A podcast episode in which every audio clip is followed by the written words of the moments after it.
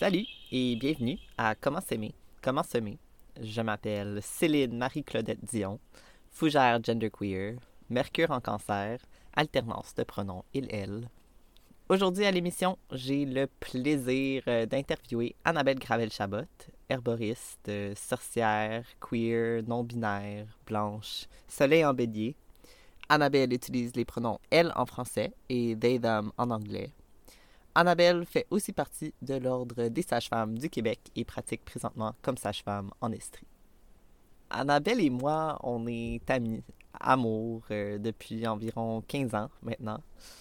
Et de ça, ça doit faire euh, 10 ans maintenant qu'on s'interroge ensemble sur les plantes médicinales, sur le capitalisme, sur nos héritages coloniaux, sur la santé. Donc, euh, une décennie au moins qu'on qu'on est à la recherche euh, de guérison, si on veut, euh, tant individuelle que collective. Annabelle est sage-femme, mais ensemble, euh, on n'est pas des historiens, historiennes. Euh, on est des nerds, tout simplement. Et on partage avec vous aujourd'hui des morceaux de conversation qui ont été enregistrés euh, plus tôt cette année, en 2021. Euh, je ne sais pas si c'était janvier ou février. Soleil en verso dans tous les cas. Et euh, comme toujours, euh, je vous encourage à rester critique hein, des informations que je partage euh, sur ce podcast. Ce sont nos compréhensions des systèmes en place, ce sont nos vérités telles qu'on les conçoit en ce moment.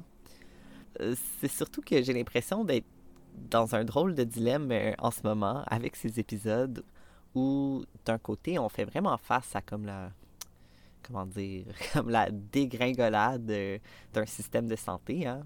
Puis je pense qu'on est vraiment arrivé à un moment en tant que société où on a vraiment comme besoin collectivement de s'interroger face à est-ce que ce système de santé fonctionne, pour qui le système de santé fonctionne, euh, l'impérialisme des corps médicaux, des industries pharmaceutiques. Puis je pense aussi à travers toute cette conversation-là, il y a vraiment un besoin de comme reconnaître les violences finalement qu'on rencontre face à ce système de santé-là qui est censé nous soigner. Puis d'un autre côté, ben on fait aussi face actuellement à une pandémie, à la COVID-19, et où il existe présentement un vaccin accessible à une grande partie de la population, ici dans le soi-disant Québec. Et donc, on a accès à une technologie qui peut grandement diminuer les impacts du virus et où il y a beaucoup de gens qui sont encore réticents à se faire vacciner. Donc, on vit aussi dans un moment où les discours anti-science ou les discours, euh, bon, conspi, si on veut, les discours anti-vaccins, tu sais, finalement, toutes ces idéologies ultra-individualistes, ben, ce sont des idéologies qui mettent la vie de certaines personnes en danger actuellement. Donc, c'est peut-être un peu euh, naïvement que je fais confiance, euh, cher public, que vous saurez reconnaître la critique de la science parce qu'on croit qu'on mérite mieux comme système de santé, euh, tout simplement, et les critiques de la science qui servent peut-être plutôt à avancer des conceptions du monde plutôt individualistes et plutôt dangereuses, surtout en ce qui concerne euh, la méfiance autour des mesures sanitaires qui pourraient stopper la propagation euh, d'un ou des virus.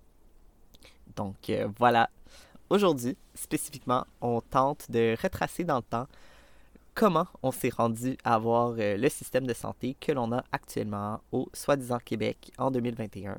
Donc, euh, c'est une grande mission et euh, on offre évidemment que quelques morceaux de ce casse-tête-là.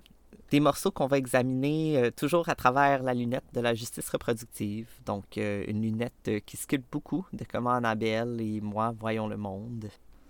Donc, aujourd'hui, on commence nos explorations au 19e siècle. On survole euh, notre bif avec euh, Descartes et le siècle des Lumières.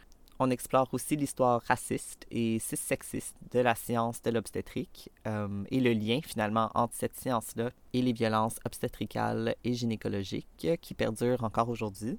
Donc, euh, j'aimerais placer ici un trigger warning, vous alerter qu'il va y avoir des mentions euh, assez graphiques par moment euh, de certaines violences obstétricales et gynécologiques, ainsi que des violences spécifiquement envers les personnes noires, les personnes autochtones par le corps médical. Donc, j'annoncerai un trigger warning au début de cette partie de conversation. Euh, mais pour les cœurs sensibles, peut-être fiez-vous plus à la description qui sortira avec l'épisode pour savoir à quelle minute vous pouvez sauter pour euh, replonger dans la conversation.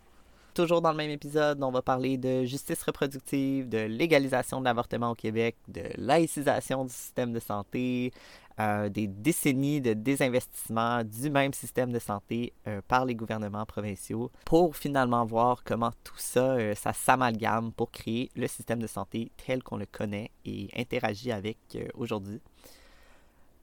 Euh, aussi, euh, on utilise beaucoup le mot épidural aujourd'hui. Donc, euh, pour clarifier, là, pour celles qui ne savent pas avant de commencer, une épidurale, c'est cet analgésique, ce painkiller que les médecins anesthésistes peuvent donner aux gens qui accouchent pour amortir la douleur. Euh, sinon, la semaine prochaine sortira le deuxième épisode. On continue notre conversation sur le système de santé tel qu'il existe actuellement. Donc, on parle des conditions de travail des travailleuses et travailleurs euh, pris euh, dans le système de santé québécois. On regardera aussi l'ouverture d'un service sage-femme à Chisasibi, à Iuichi, donc en territoire CRI, CRI de l'Est, où on regardera aussi l'histoire des transferts vers le sud des naissances dans ces communautés autochtones. Finalement, la musique pour le podcast sont des compositions originales du fabuleux triple Capricorne Racim Rodriguez. Vous pouvez suivre Racim sur Instagram, aérobas, J-A-S, baramba H, baramba I-M. Euh, sinon, tapez Racim Rodriguez dans YouTube pour trouver euh, ses nouvelles chansons. Ça vaut vraiment le détour. Et donc voilà, je vous laisse euh, finalement, enfin, avec Annabelle qui nous parle de l'avènement des docteurs au 19e siècle lorsqu'on tente de retracer ce timeline euh, un peu flou de notre système de santé.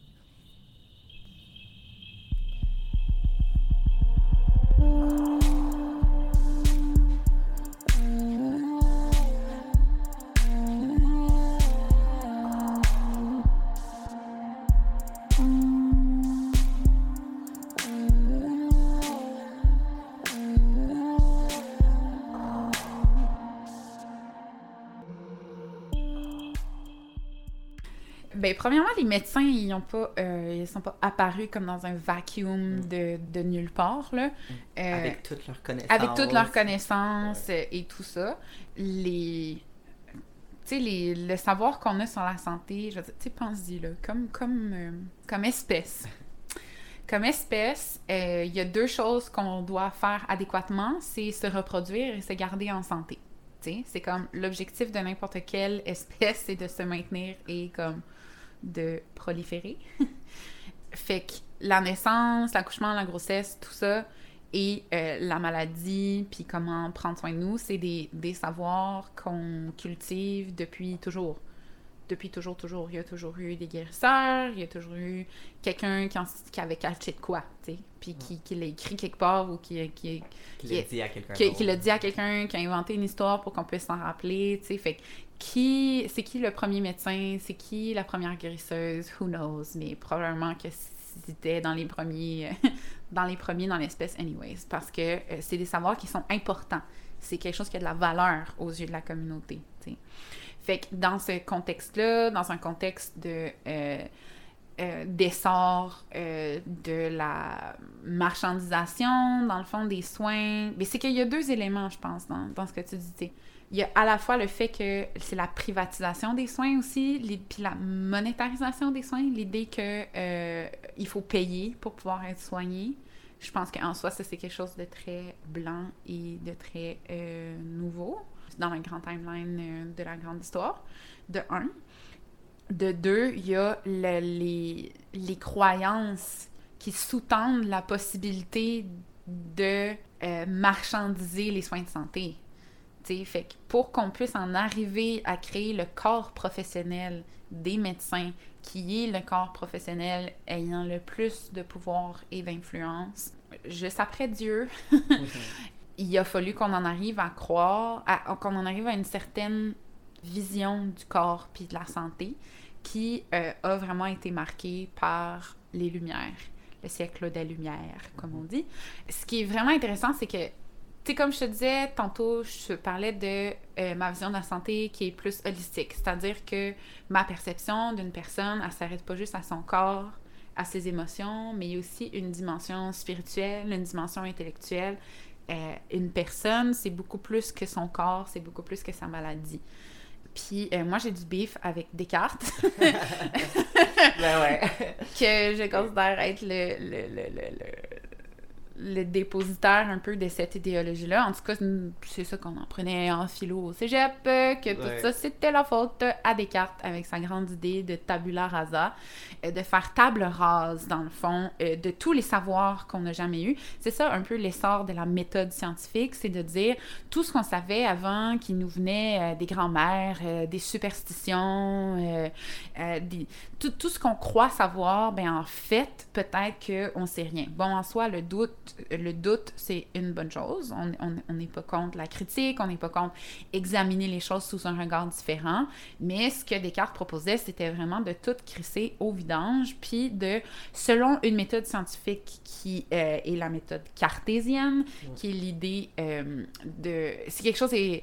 Principalement, c'est que si quelque chose n'est pas reproductible, hein, c'est ça qui sous-tend la, la démarche scientifique, c'est que si tu n'arrives pas à reproduire quelque chose en reproduisant exactement les mêmes conditions, alors euh, c'est pas vrai. Donc, tout ce qui est vrai peut être reproduit et observé. Mais dans cette, dans l'idée du tabula rasa, premièrement, il y a un gros dénigrement du savoir des gens qui étaient là avant, euh, un petit peu de disrespect des ancêtres ici.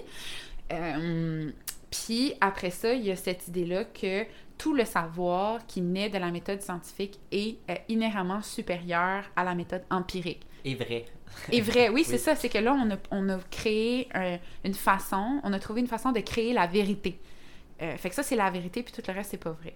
Fait que tout le monde qui euh, adhère, dans le fond, à cette vision-là est capable euh, de créer la vérité. Et donc, c'est comme une espèce de c'est comme si tout le monde s'était passé le mot. Parce qu'on est dans les mêmes paramètres, ben ça, c'est vrai, on se fait confiance. On est en train de créer un nouveau paradigme, finalement. Tu sais, c'est ça, une nouvelle machine à créer la vérité, c'est un nouveau paradigme. Fait que c'est complètement un autre paradigme. Puis dans le paradigme de Descartes, euh, le corps et l'esprit ne se mélangent pas. Premièrement, c'est deux choses complètement différentes, mais il était très orienté avec l'idée euh, chrétienne qu'on est euh, un esprit qui, qui vit dans un, dans un vaisseau de chair en état de, de pourriture et de, de, décrépitude constant. L'idée qu'on est comme une petite une petite lumière enfermée dans un truc euh, dégoûtant, dans un sac de viande qui est comme répugnant. Tu sais, comme quand, quand, on lit la littérature des Lumières, il y a vraiment comme une espèce de, de, dégoût du corps, une espèce de... mais le dégoût du corps aussi, ça venait avec le dégoût euh, des sorcières, le dégoût des savoirs qui émergeaient de d'être de, de, de, du embodiment, d'être les savoirs expérientiels qui viennent de mais moi j'ai ressenti ça dans mon corps donc je sais que ça c'est la vérité. On voit qu'il y a deux paradigmes ici. Mais Descartes il, il voit pas ça de la même façon tu sais. Fait que ça c'est un gros schisme. C'est vraiment une grosse différence dans notre façon de nous concevoir nous-mêmes. Fait que ouais le lien là dans tout ça là. C'est que ben, c'est qu'il a fallu changer de perspective sur le corps pour pouvoir permettre c'est en fait, c'est qu'on en vient à glorifier l'expert comme étant quelqu'un qui est objectif. C'est aussi ça. Puis ça, c'est super gros dans la modernité, puis dans la science comme on la connaît maintenant. C'est que maintenant, la vérité, on la conçoit comme étant objective. Ça, c'est parce qu'on a quelqu'un qui a appliqué la méthode scientifique, à l'intérieur de laquelle les émotions ont rien influencé, à l'intérieur de laquelle on s'est divisé, on a juste utilisé l'intellect. Il y a quelqu'un qui pense, c'est comme, moi je trouve ça complètement absurde cette idée-là que on, peut penser que euh, c'est possible d'avoir la vraie vérité. Mm. Ça, c'est la vraie chose. Euh, d'être complètement objectif, d'être détaché. C'est comme si le, le vacuum dont je parlais tantôt, l'espèce de vide intersidéral existait réellement, puis c'était là où naissait la science, tu sais. Puis pour moi, un expert, un vrai expert, et quelqu'un en qui on peut placer sa confiance, c'est quelqu'un qui comprend cet aspect-là, puis qui a intégré cet aspect-là dans sa pratique de de soins, dans le care ou dans la santé. On veut tout avoir affaire à un médecin qui nous dit ben en fait, moi, il y a des choses que je sais pas, il y a des trucs que je comprends pas. Mhm. euh, ben, j'ai pas la réponse pour toi. sais cette forme d'humilité-là. Euh, la science, c'est pas très humble à ce niveau-là. Ben, pas nécessairement la science. Mais il y a quelque chose dans la démarche scientifique qui exclut l'expérience vécue des gens, qui, je pense, a permis l'émergence du médecin qui s'occupe strictement du corps Mhm. et euh, qui se préoccupe peu de l'esprit. Euh, Puis ça, ultimement, euh, c'est ça, cette, ce lien-là à la nature, ce lien-là au corps, on le voit. On, on le voit en exemple aussi dans le capitalisme, on le voit dans toute les, la façon dont on, on traite la nature, notre rapport à la nature, tu sais, tout le- l'extractivisme, toute la production des ressources naturelles, tout simplement, on pense qu'on peut utiliser la nature comme un objet mort, finalement, comme un, Mm. comme un objet non vivant. Puis c'est ce qui justifie qu'on le domine. La, Ouais. la, la, la domination de la nature, elle s'appuie sur l'idée que la nature n'a pas d'esprit. Contrairement à nous qui sommes corps et esprit, la nature c'est strictement corps et le corps c'est dégueulasse. Il y a un dégoût de la nature, un dégoût du corps qui est super important, puis un dégoût de ce qui est féminin. Parce que la nature, c'est féminin euh, dans l'association. Fait que dans cette pensée euh, dichotomique. C'est ça parce que là, on a les docteurs qui commencent leur table rase, là, ils commencent à accumuler tranquillement, pas vite, un petit peu de connaissances. Ils sont en compétition, en fait. Comme là, tu l'as dit, là, les docteurs, c'est un marché privé. Ils essaient d'avoir une clientèle pour pouvoir faire de l'argent.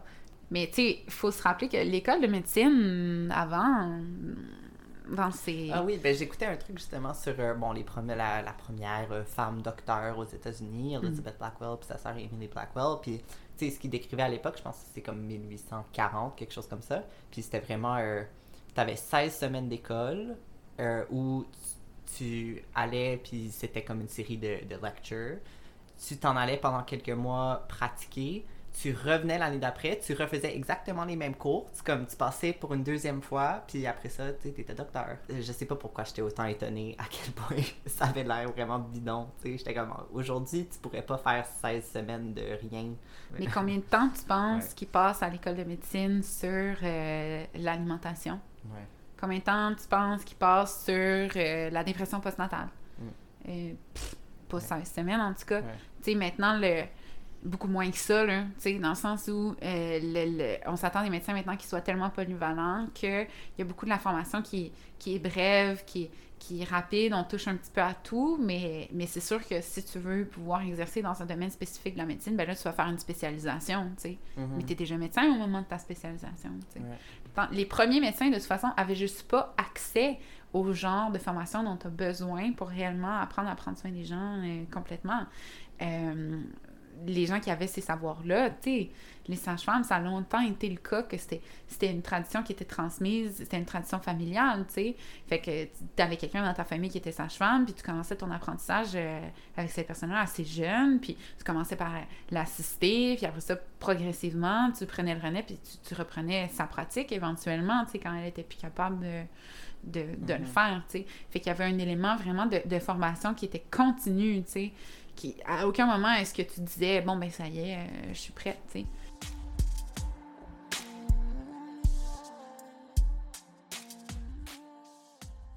Si j'étais quelqu'un qui avait besoin de soins, mes options c'était la voisine d'à côté.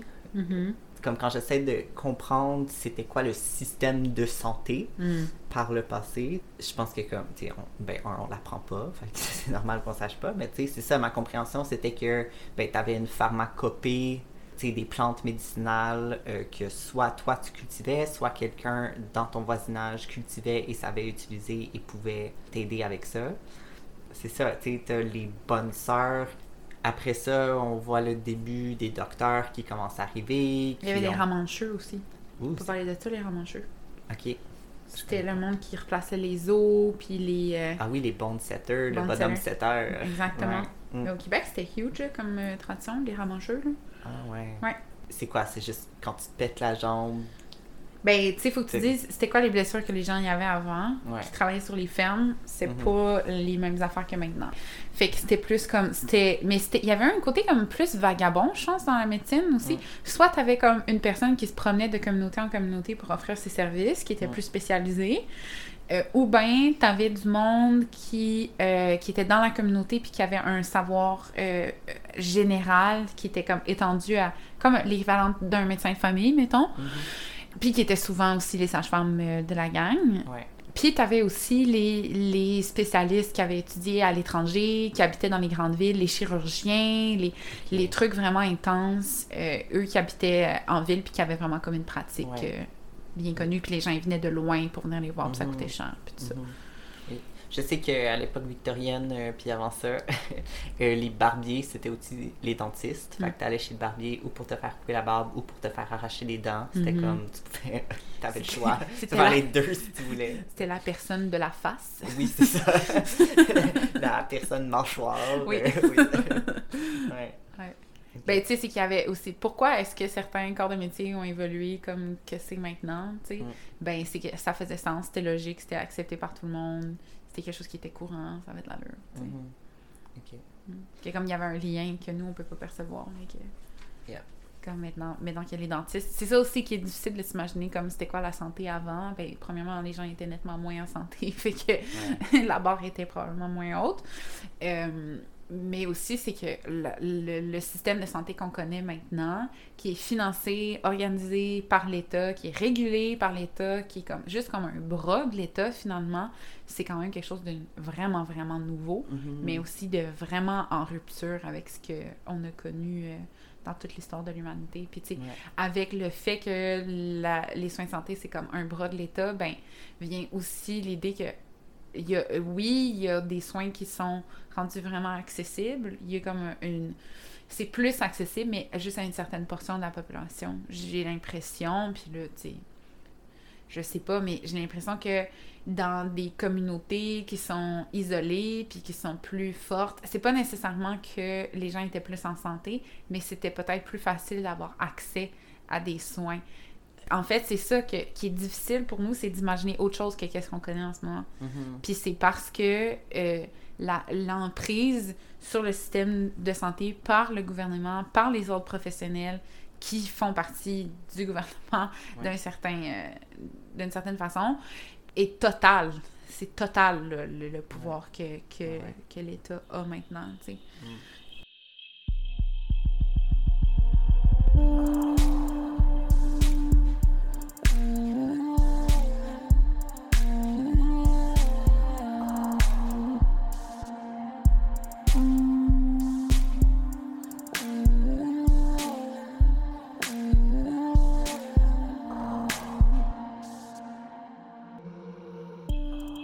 pense qu'on oublie à quel point le milieu de la santé puis la recherche de soins de santé, c'est un milieu qui est vraiment comme propice à la violence. D'autant plus quand tu as des identités marginalisées. Tu sais, on le sait statistiquement euh, qu'avec chaque identité vient euh, un risque plus fort de violence euh, aux mains des professionnels. Puis je pense que c'est même toi qui, euh, quand on en parlait il y a quelques semaines, tu dit que, t'avais fait une analogie comme quoi, ben, un plombier qui rentre chez toi, au final, c'est assez limite les types de violences que cette personne-là peut faire envers, toi, versus quand c'est un quelqu'un qui vient pour t'offrir des soins, ben, euh, déjà, euh, comme l'accès que tu donnes à cette personne-là, à ton corps, comme les docteurs, c'est vraiment basé sur comme, il faut que tu surrender, c'est quoi surrender? Comme il faut que Abandonner. tu t'abandonnes complètement à eux et à leur savoir, puis plus moins tu résistes à leur savoir, puis à ce qu'ils peuvent faire pour toi, euh, plus tu es un bon patient et plus tes soins seront de qualité. Euh, c'est super dangereux, là, cette dynamique de Mhm. pouvoir-là, du fait, tu sais, quand est-ce qu'on fait ça dans la vie, s'abandonner complètement Mhm. euh, au jugement de l'autre personne. Et avant que je te pose ma prochaine question, j'aimerais juste euh, placer un trigger warning parce que, en fait, euh, j'aimerais qu'on parle d'obstétrics et euh, l'avènement de la science de l'obstétrics. En fait, je me demandais c'est quoi le lien que tu vois, toi, entre la science obstétricale et la violence obstétricale? Hmm.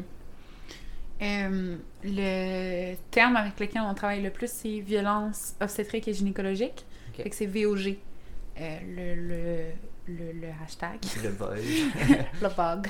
C'est une forme de violence qui n'est pas toujours euh, physique, nécessairement, qui peut être institutionnelle, qui peut être dans, par exemple, euh, l'accès aux soins, le manque d'accès aux soins. Ça peut être dans les gestes aussi qui sont posés dans le contexte de la gynécologie puis de l'obstétrique.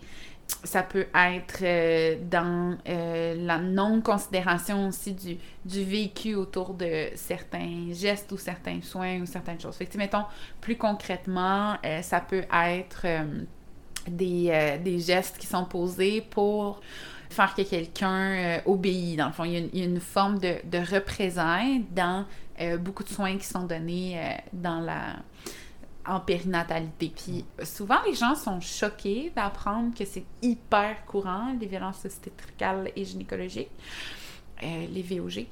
Mais en fait, c'est vraiment euh, beaucoup plus courant qu'on le pense. Puis euh, je dirais pas que c'est la norme, mais en fait, je dirais que la norme, le standard de soins en obstétrique puis en gynécologie permet pas d'empêcher les violences dans le fond. C'est que la façon dont on fonctionne est propice vraiment, vraiment, vraiment à ce que ce type de violence se survienne. Fait que ça peut être des formes, des trucs vraiment de base, genre interdire à quelqu'un de manger ou de boire en travail pendant l'accouchement, qui peut des fois peut durer 24 heures. Euh, sous prétexte, sous un faux prétexte ou sans donner de prétexte ou quoi que ce soit. Puis ça peut aller jusqu'à euh, des épisiotomies euh, un peu douteuses. C'est quoi une épisiotomie? Oh my god, tu veux-tu vraiment le savoir?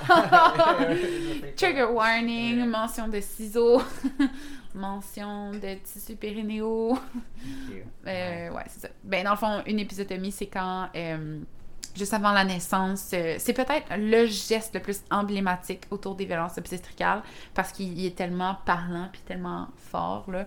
Euh, puis qui était fait de routine aussi avant, puis maintenant, c'est vraiment plus recommandé.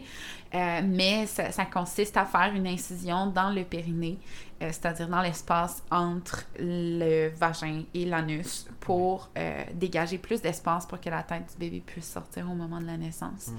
Un geste qui, on le sait, euh, est vraiment nécessaire dans de très, très, très rares occasions, mais qui peut sauver la vie du bébé. Si jamais ça devait être nécessaire, ça peut être vraiment salutaire. Mais dans le contexte où c'était pratiqué dans quasiment... 90% des cas dans les années 80-90. Je dirais ça a été vraiment l'apogée. Ça, dans les années 90, on commençait à dire, voyons, ça n'a pas de bon sens.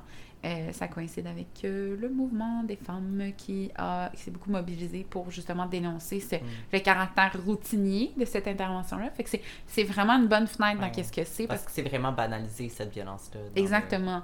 Puis tu sais, ah, mais est-ce que c'est une violence? Si c'était pour sauver la vie de ton bébé, ben c'est que c'est pas pratiqué pour sauver la vie de ton bébé. Souvent, on sait que euh, va raccourcir la durée de l'accouchement d'une quinzaine de minutes des fois. Fait que c'est c'est là où on voit que c'est vraiment un geste routinier pour sauver du temps à l'équipe médicale. Qu'importe, comme peu importe ce que ça a comme portée et signification euh, dans la vie des gens qui le mhm. subissent. Puis souvent, ben il y en a beaucoup qui l'ont vécu comme une forme de représailles aussi, c'est un geste qui est tellement violent, il y a, y a personne qui, euh, qui, qui, s'imagine... Euh, il n'y a personne qui peut ne pas frissonner en s'imaginant faire ou recevoir une épisiotomie. Mm-hmm.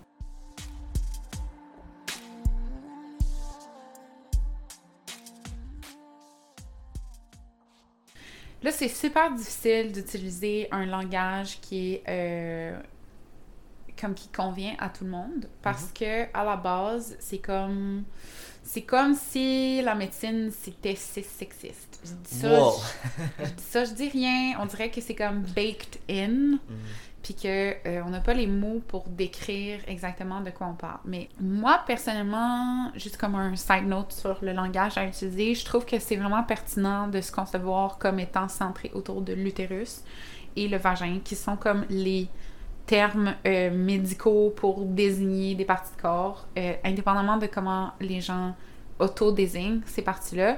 Il y a plusieurs comme il y a beaucoup de tâtonnements autour de comment est-ce qu'on peut euh, utiliser des termes qui comme incluent les personnes trans sans dire comme de, de défaire l'idée que c'est juste les femmes qui ont une utérus, que c'est juste les femmes donc qui ont besoin de gynécologues puis d'obstétriciens, qui ont besoin de faire des pap tests, qui ont besoin d'avoir de la contraception, qui ont besoin d'avortement, qui ont besoin de soins autour de l'accouchement puis de la grossesse.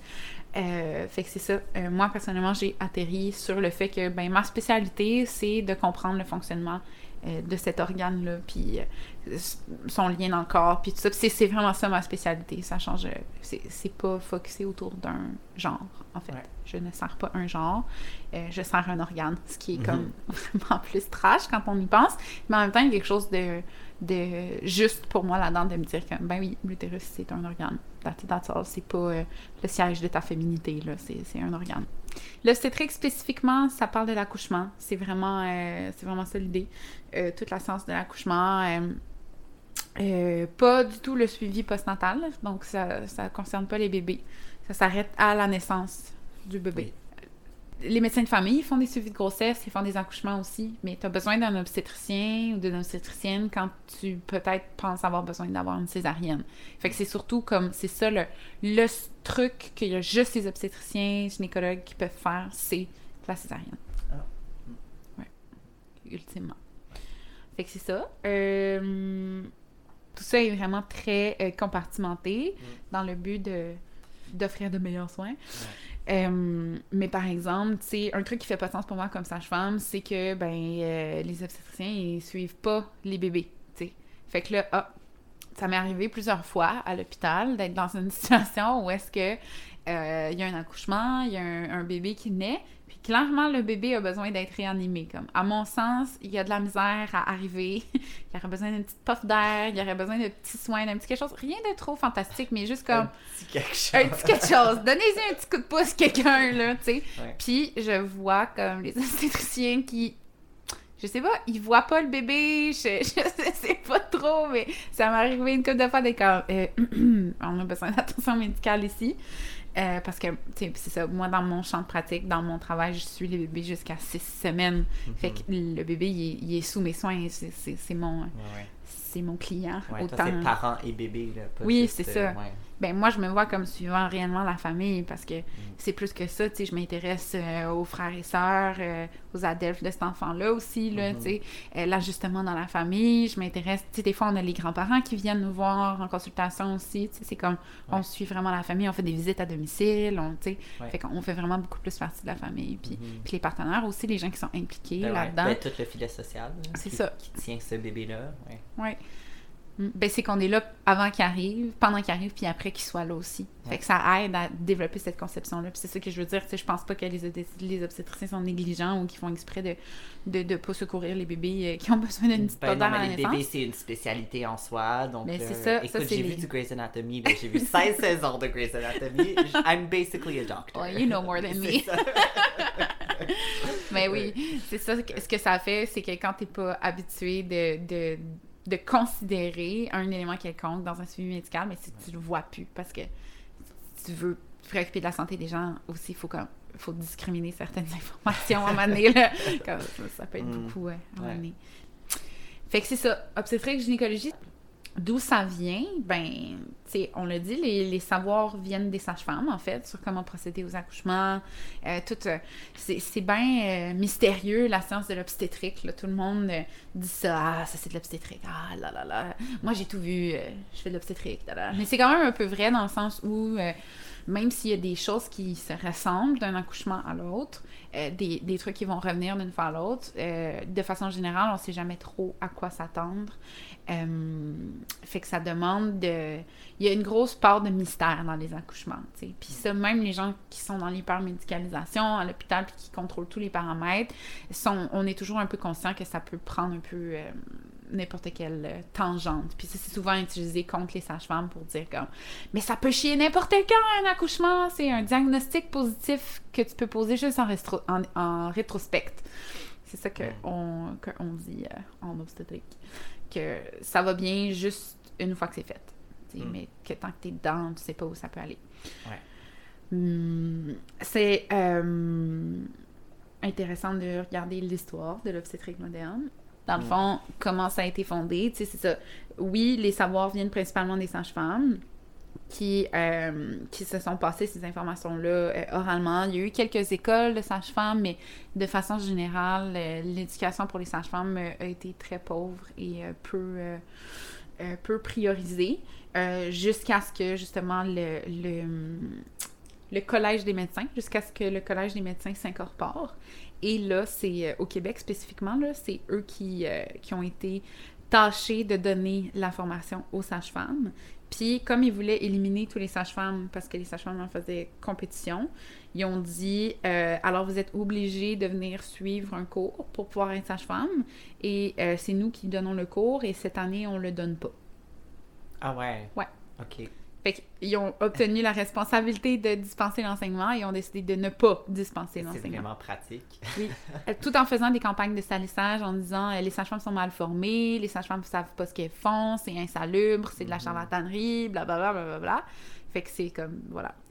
Mais juste essentiellement parce que c'est leur compétition Oui. C'est une clientèle qu'on leur vole. Oui. Chaque bébé égale money. Ben oui. Ouais. Ben, pas juste money, tu sais, c'est- la vie au complet. Tu sais, surtout si tu fais de la médecine familiale, clairement, tu as avantage à recruter des familles, tu sais. Puis Une, une personne qui est enceinte va avoir un bébé, puis peut-être un autre, puis là, après ça, tu sais, c'est- c'est que tu récupères tout le monde autour de ça. Hmm. C'est pour ça que c'est une clientèle particulièrement lucrative. là. Surtout que comme on place une grosse valeur sociale sur la grossesse, l'accouchement, les bébés, tout ça, c'est comme le, le- le futur de la nation, tu sais. Fait que euh, clairement, on veut pas prendre de risques. Fait que c'est, je pense que ça a été, historiquement, ça a été facile de convaincre les gens d'accepter un taux d'intervention supérieur dans un processus qui est normal, finalement. Tu sais, Ouais. c'est ça aussi c'est pas une maladie, la grossesse, c'est pas une maladie, euh, c'est un processus physiologique normal qui peut évoluer vers une pathologie, clairement, comme tout, tu sais. Ouais. Tout, tout comporte un risque inhérent à ta santé, mais quand tu regardes toutes les branches de la médecine, il n'y a aucune branche qui est fondée sur le contrôle puis la, la, la, la prise en charge d'un événement normal. Ouais. Oui, c'est ça, c'est que c'est vraiment traité comme un problème à fixe, un problème à, À régler. À, régler, ouais. Oui, ben oui, exactement. Mais puis tu sais, tout ça, c'est enraciné dans l'idée très patriarcale que le corps de la femme et des gens qui ont des utérus, qui est euh, comme inhéremment euh, inadéquat, tu sais, qui est comme comparé au corps de l'homme, qui est lui parfait, parce que c'est le corps de l'homme. En comparaison, le corps des femmes est euh, inefficace, euh, malade, problématique. Faible, ouais. Il coule. hein, il, il coule. le corps des femmes coule. Euh, Mais, mais c'est ça, tu sais, comme on revient au dégoût que je te, que je te parlais à propos de Descartes plus, plus tôt, mais ça, c'est vraiment enraciné.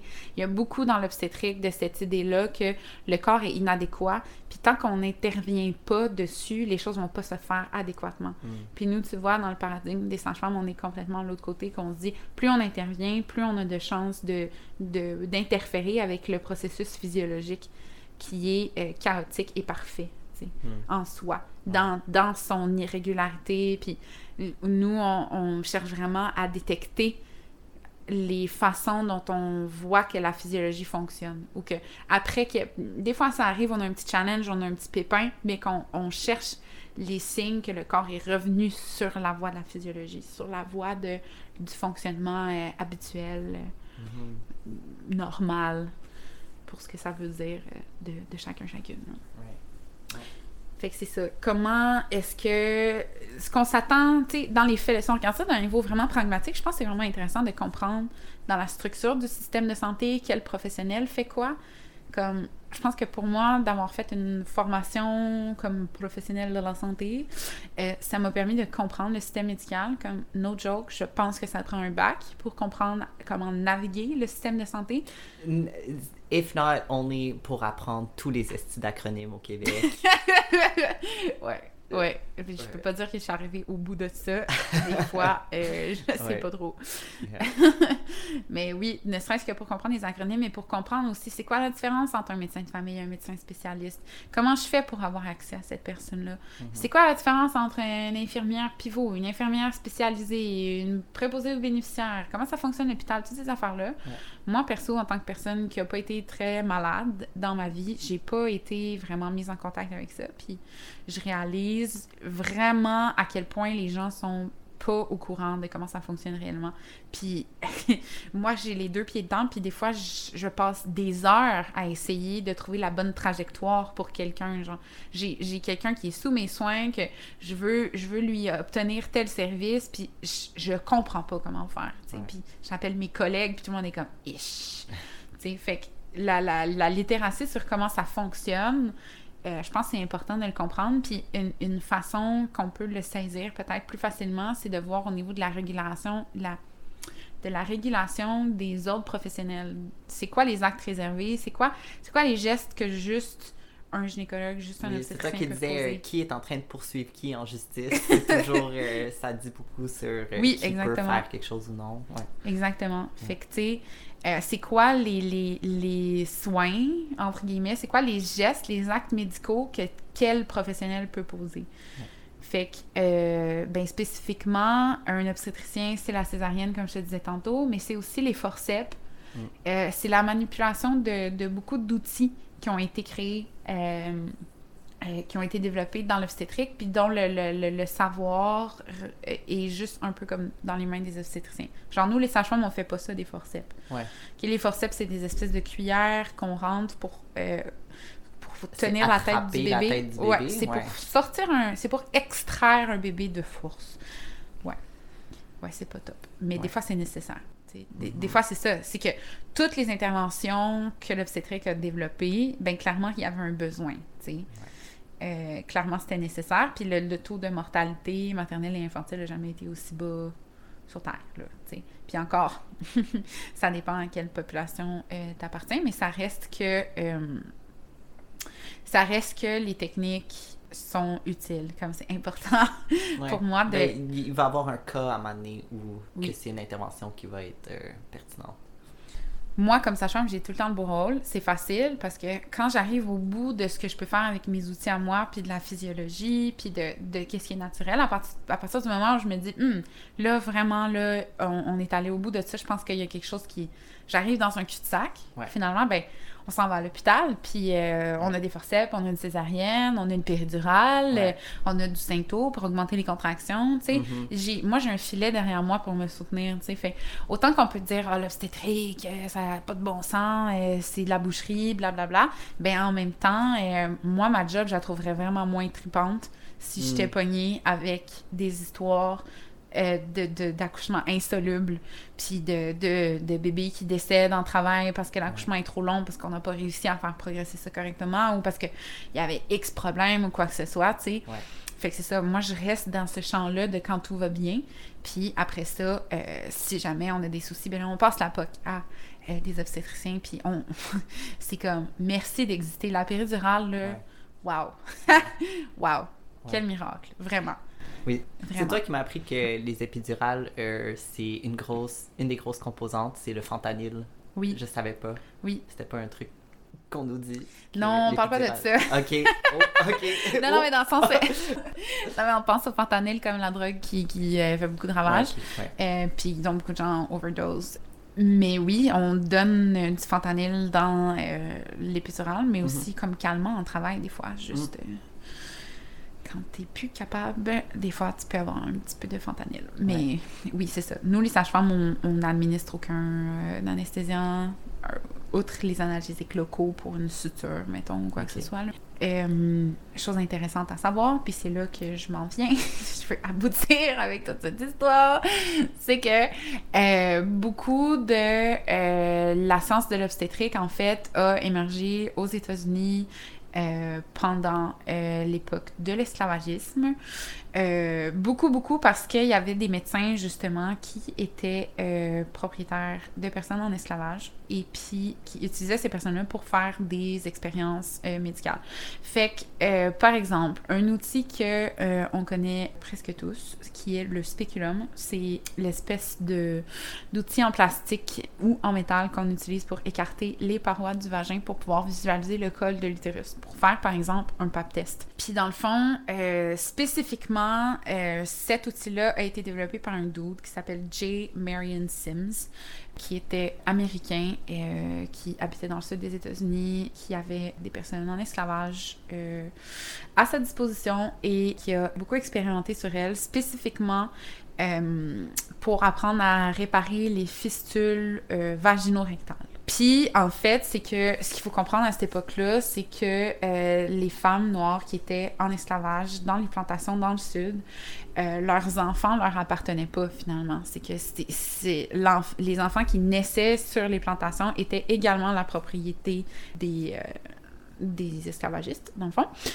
Fait que la motivation de ce médecin-là à développer des euh, façons de réparer les fistules, c'était surtout de maximiser le potentiel reproducteur de ses esclaves, dans le fond. Euh, ultimement, ce que ça a permis, c'est de développer des outils qui permettaient de faire ces réparations-là, qui permettaient de mieux visualiser le col, qui, qui permettaient de, de faire des opérations qu'on ne pouvait pas faire. Puis, ultimement, J. Marion Sims a fini par ouvrir une clinique à New York pour les femmes blanches et a fait euh, fortune avec ses, avec ses nouvelles méthodes qu'il a euh, développées.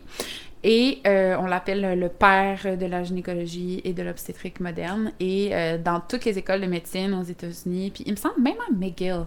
Mais là, je suis pas sûre de ce que j'avance, mais il me semble qu'il y avait une statue de lui à McGill, à Montréal. Mm. C'est vraiment comme un bonhomme super connu.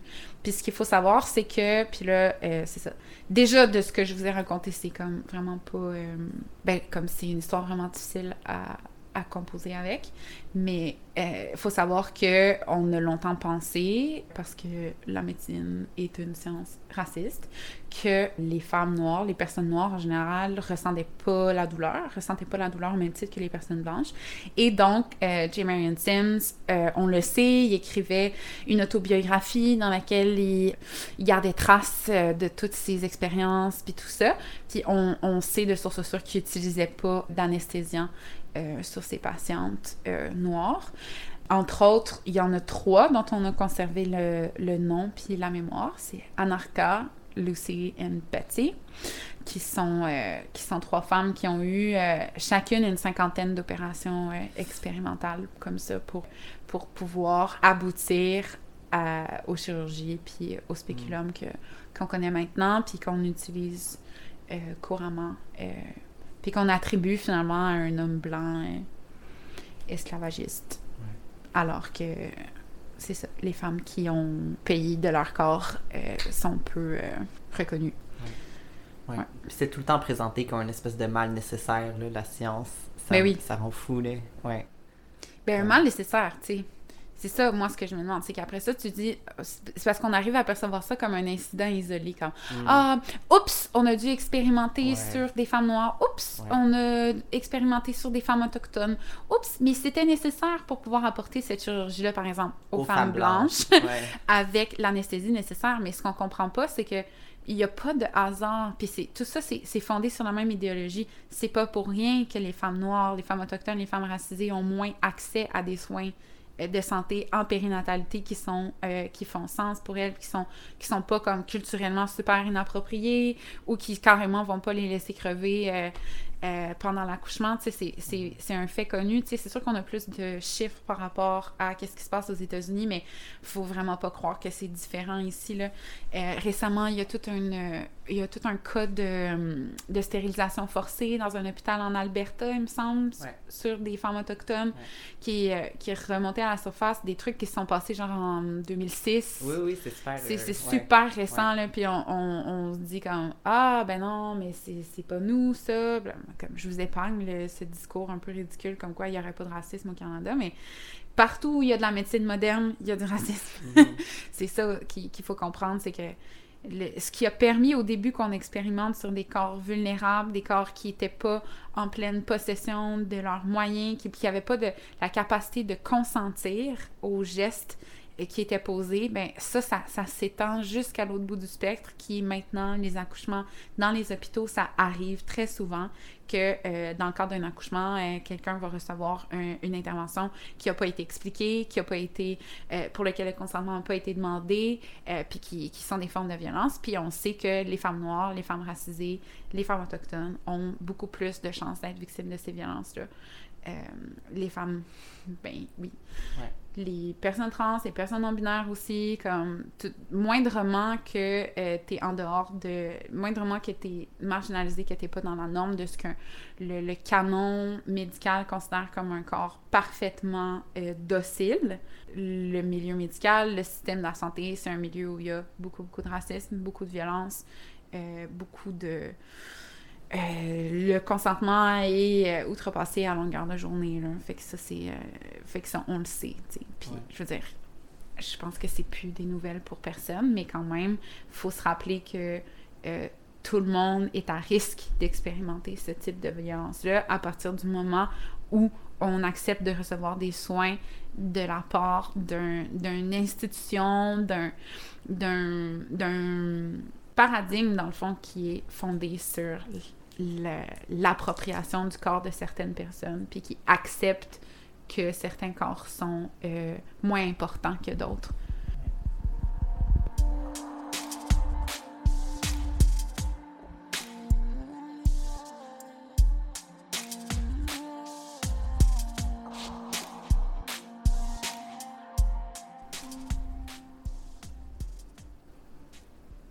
C'est qu'est-ce que j'ai appris récemment? Ok. J'ai pas toutes euh, les infos, mais on en revient genre au background shady de l'obstétrique puis de la gynécologie. Mhm. OK? Euh, le top du top, là, qu'un obstétricien peut faire, c'est la césarienne. OK? C'est pour ça, là, tout ça. Mais en fait, la césarienne, ça a été inventé en Afrique, euh, au Congo, il me semble. Puis, euh, genre, vraiment, vraiment, vraiment longtemps avant que le monde en Europe il commence à pratiquer Mm. euh, les césariennes. Puis le, il faisait, il faisait des, des césariennes comme, je sais pas c'est quoi les anesthésiens, je sais Ouais. pas c'est quoi comme leur technique, mais c'est dans le fond, la technique de césarienne, les premières premières techniques en fait auraient été apprises par des colons européens en Afrique qui l'auraient ramené en Europe, puis après qu'ils se sont juste crissement appropriés. Quoi? Les philosophies de l'époque des Lumières, ça vient Mais c'est ça. des gens dans les places où on est allé coloniser, le concept de démocratie, le- Mhm. les savoirs scientifiques, les savoirs médicaux, les savoirs agricoles, les savoirs... Ouais. Oui, tu sais savoir que l'époque des Lumières a présenté comme étant genre le coup de génie de l'homme blanc, Ouais. en fait, serait venu de la stimulation de la pensée blanche Suite au contact. suite au avec- contact ouais. avec les populations autochtones de partout autour du monde qui Absolument. ont été euh, colonisées finalement. Ah. Mais ça, c'est ça vient d'une lecture de Emily H. dans son euh, tome Reclaim sur l'écoféminisme. Cool. Yeah.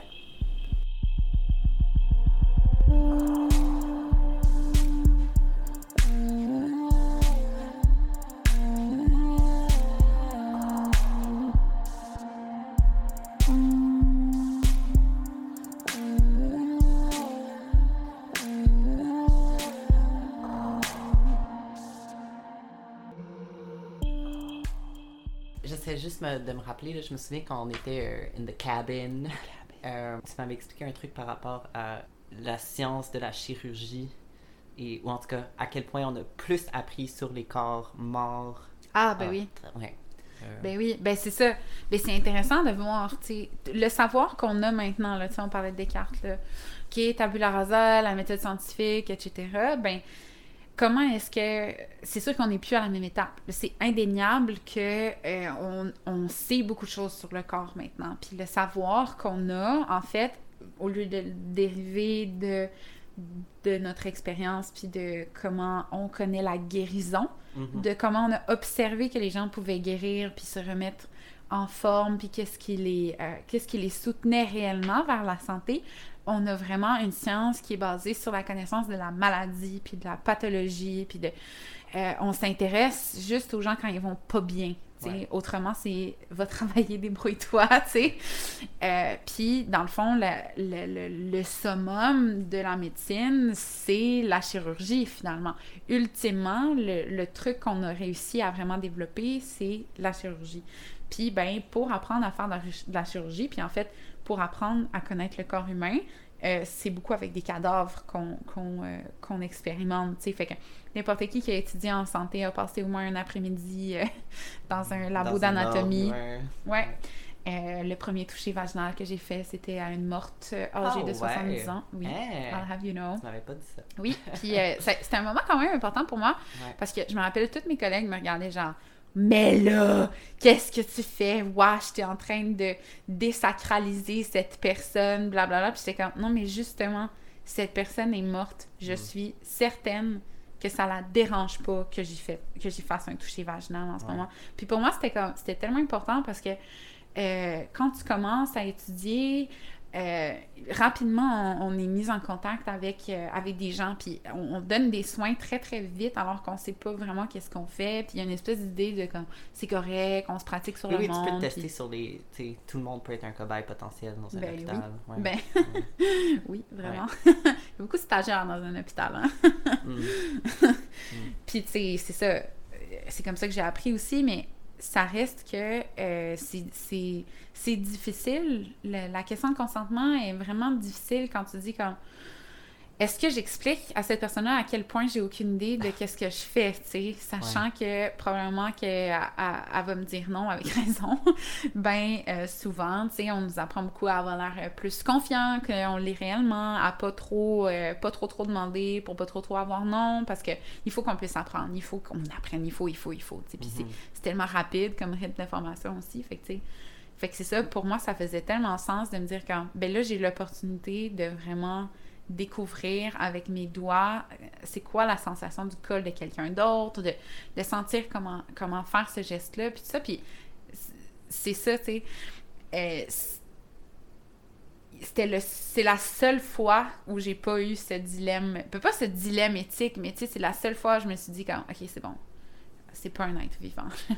c'est plus un être vivant. Euh, je- Clairement, cette personne est capable de me donner son consentement. C'est dire à quel point on a conscience de le, à quel point l'institution, le, fait d'être dans un contexte professionnel, le fait que la dynamique de pouvoir entre les professionnels de la santé puis leur clientèle, à quel point on le sait profondément comment ça vient jouer sur la capacité de quelqu'un à consentir à certains gestes ou à certains traitements.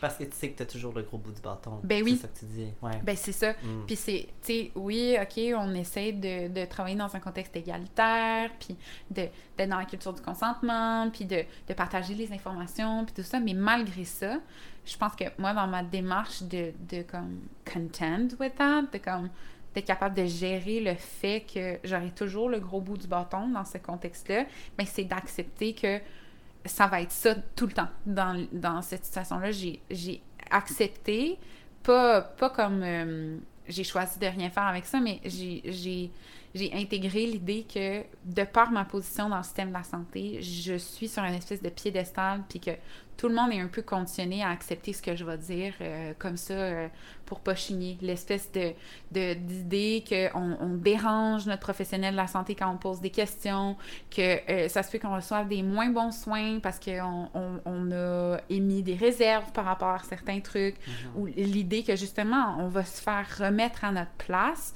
parce qu'on n'a pas été compliant, qu'on n'a pas euh, tout accepté aveuglément, mais ça c'est profondément ancré, puis c'est pas une peur qui est irrationnelle, puis c'est ça que les violences obstétricales nous disent, c'est que moindrement qu'on va à l'encontre euh, d'un avis médical ou que euh, on résiste un peu ou qu'on a besoin de plus de temps ou quoi que ce soit, ben il y a, il y a une chance qu'il y ait des violences qui s'abattent sur nous en retour, tu sais.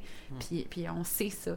Fait que moi, une grande partie de, de dealer avec ça, c'est juste en partant d'en avoir conscience qu'on ne sera jamais d'égal à égal. Fait que ça veut dire que je dois constamment travailler pour ramener cette dynamique-là vers quelque chose qui est un peu plus égalitaire. Mais à aucun moment est-ce que ça va être acquis. À aucun moment est-ce que je vais considérer que je suis dans une relation égalitaire avec ma clientèle. C'est un objectif, puis, puis je pense pas jamais pouvoir, euh, pouvoir l'atteindre. Puis je pense que c'est parce que je suis constamment dans cette recherche-là que, que j'atteins peut-être un peu plus cet objectif-là que de me dire Ah, ben j'ai mis telle, telle chose en place. J'y ai demandé si ça y allait, elle a dit oui, elle avait juste à dire non, tu sais.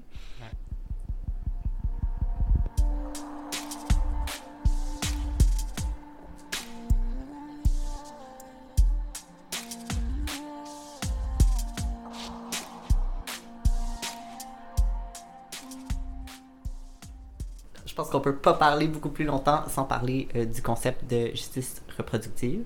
Donc, je serais curieux de savoir comment, à ton sens, ces idées-là, ces luttes-là, qui sont issues des communautés afro-américaines, je me demandais si tu pouvais, du mieux de tes connaissances, tu sais, c'est sûr qu'on est deux personnes blanches, euh, on a beaucoup d'angles morts dans tout ce qu'on dit depuis le début. Mm. je trouverais ça intéressant de savoir comment le concept de justice reproductive est un peu venu éclater euh, les perspectives féministes blanches autour des soins périnataux Bien, c'est vraiment intéressant euh, ta question.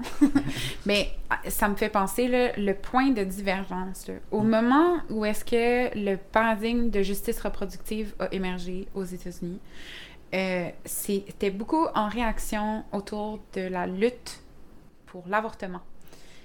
On revient tout le temps à ça, l'avortement, là, c'est, pour moi, c'est comme tellement une belle fenêtre sur les multiples perspectives autour de ça.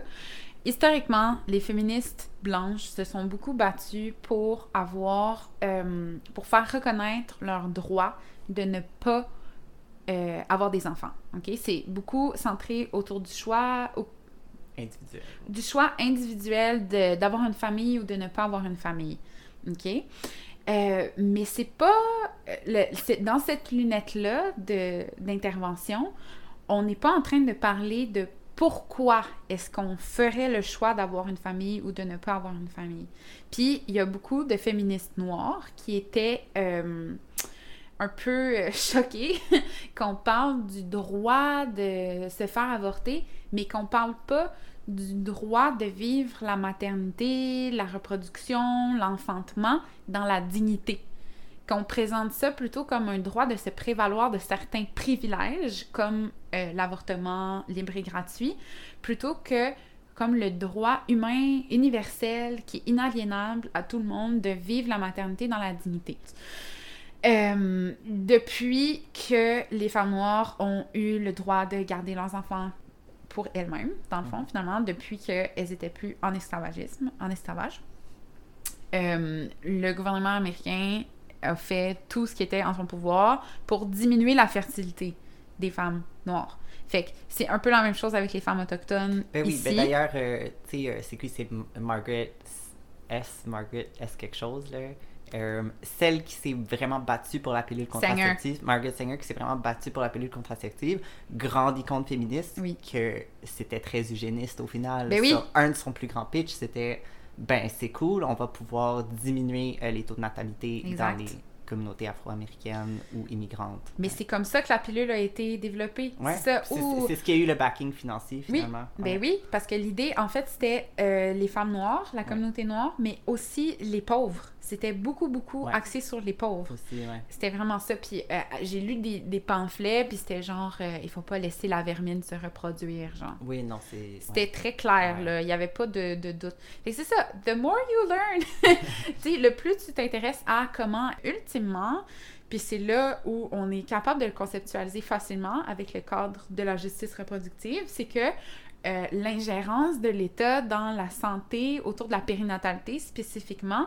Euh, L'État euh, est pas juste là euh, pour prendre soin des gens. Je, je sais pas qui, qui croit encore à ça comme étant une vérité absolue, là en 2021 que l'État est là pour prendre soin de nous, mais c'est très clair que le nous est très restreint le mm. nous de qui l'État prend soin et euh, vraiment pas la majorité. La réalité, c'est que les États modernes, surtout quand on les regarde depuis la lunette des systèmes de santé, on voit très clairement euh, à quoi ça sert d'avoir un système de santé, c'est de reproduire la population qui constitue l'électorat des pouvoirs en place, ultimement.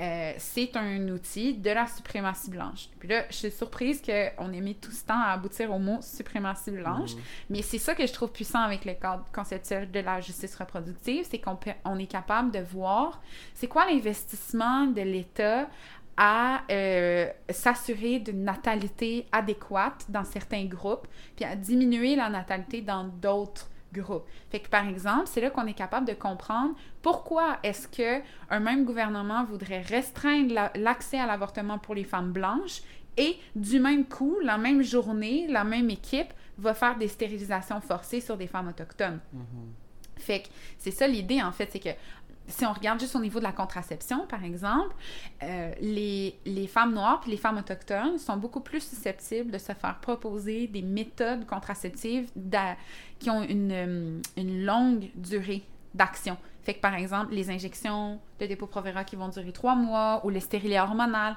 ou le stérilet en cuivre qui peut durer 5 ans, 10 ans, alors qu'aux femmes blanches, on va proposer la pilule tout le temps, beaucoup plus euh, facilement. La pilule qui est très facile à oublier, euh, à tomber par enceinte par erreur, qui a un, taux d'efficacité qui est moindre. Fait que juste dans les, les, euh, les méthodes qui sont proposées, euh, on voit déjà un, un, billet qui est encore tout à fait vivant là, maintenant dans, dans l'époque qu'on connaît. Mais au moment où, le, où la justice reproductive a émergé comme façon de comprendre tout ça, c'est que euh, alors que les femmes se battaient pour l'accès à l'avortement, les femmes noires, elles, se battaient pour des conditions décentes dans lesquelles élever leurs enfants.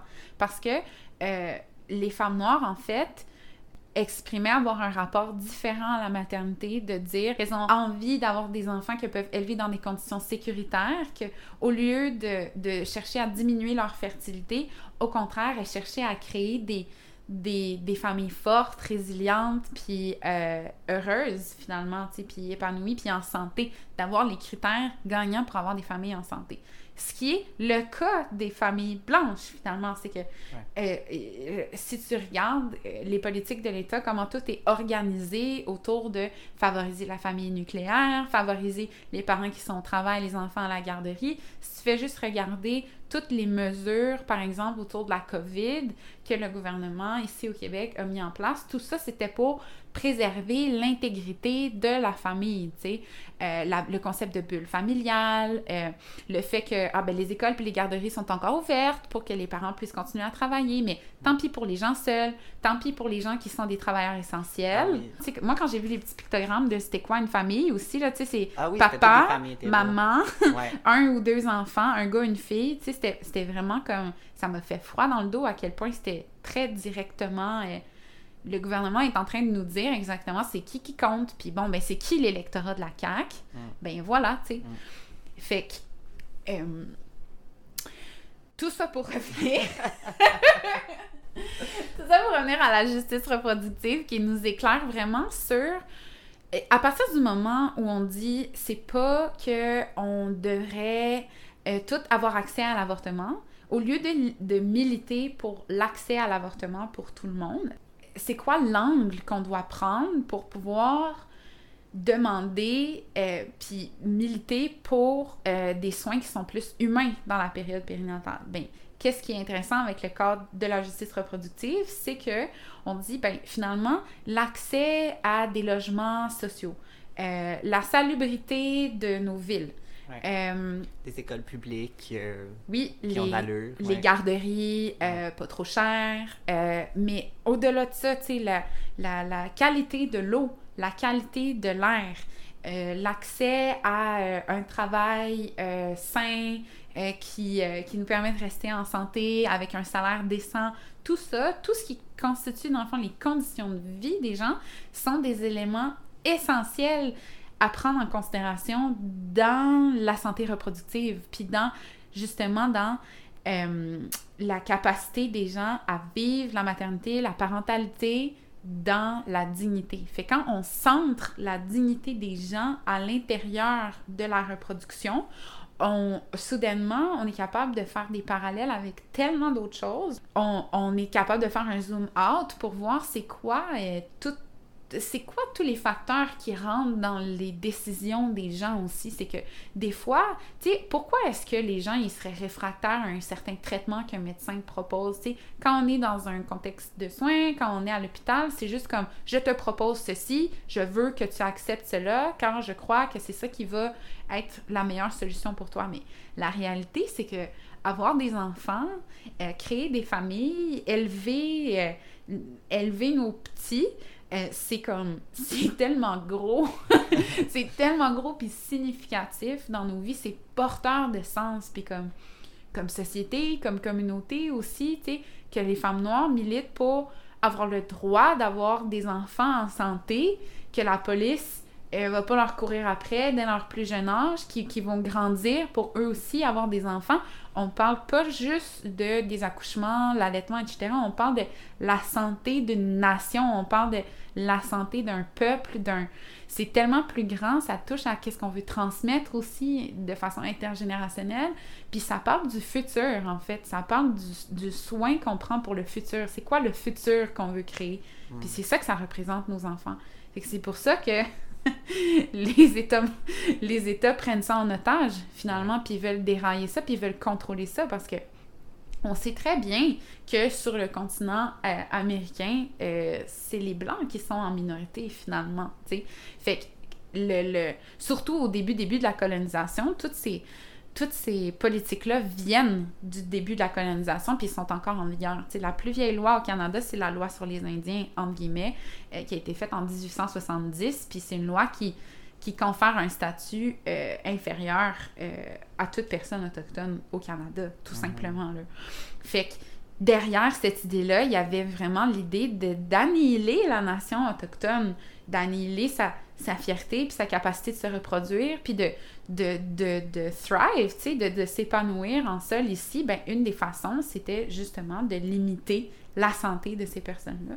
Puis mhm. ben ça, c'est dans nos lois on se demande ah mais comment ça donc euh, les personnes autochtones ils sont moins en santé ben allô là c'est programmé c'est prévu ça fait partie d'un projet qui s'appelle la suprématie blanche et dont le but est de favoriser la prospérité des enfants des colons blancs en terre euh, d'Amérique tout simplement. Puis ça c'est depuis le début puis ça se répercute à toutes les étapes dans le processus de, de la santé, puis de la maternité, puis de la parentalité.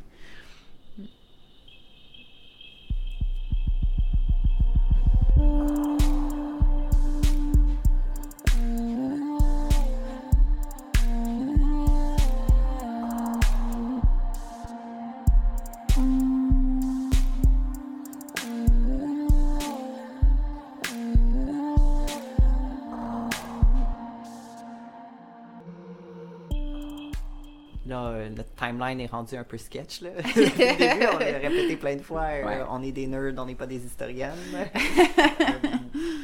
Euh, mais en fait, moi, tout ce que je connais, moi, ma famille est américaine, puis je connais beaucoup mieux mon histoire américaine que mon histoire euh, québécoise. Mm-hmm. mais je serais curieux parce que quand on en parlait l'autre fois, tu sais, chaque pays va légiférer, je pense que c'est ça le mot, mm-hmm.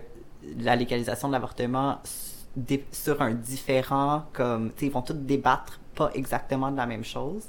Puis euh, je serais curieux de t'entendre sur euh, qu'est-ce qui s'est passé au Canada. Tu sais, si tu voulais nous donner un mini crash course sur euh, la légalisation de l'avortement au Canada, puis comment elle diffère peut-être? Ah, c'est surtout que, tu sais, je pense à tellement de gens qui, genre, savent ça, puis qui, qui étaient là, puis, puis je me dis, oh my god, mais bon. Euh, je m'essaye pareil. ce qui est spécifique par rapport à la bataille pour la légalisation de l'avortement au Canada, c'est que ça n'a jamais été illégal. Hmm. Puis euh, c'était, euh, ça a été contesté, tu sais, c'était pas accessible, etc. Puis il y avait une, une, législation autour de restreindre l'accès, tu sais, qui était faite de façon comme plus administrative ou des, des, des façons plus insidieuses, mais ultimement, on, on a juste ce qu'on a fait au Canada, c'est ôter ce qui empêchait l'accès à l'avortement. Euh, mais on n'a jamais légiféré positivement. On n'a jamais légiféré au sujet de l'avortement. C'est-à-dire qu'il n'y a aucune loi euh, qui encadre la pratique de l'avortement au Canada. Puis là, euh, souvent quand on apprend ça, on est comme Oh my god, ça veut dire que c'est super fragile en fait comme acquis. Puis oui, c'est vrai.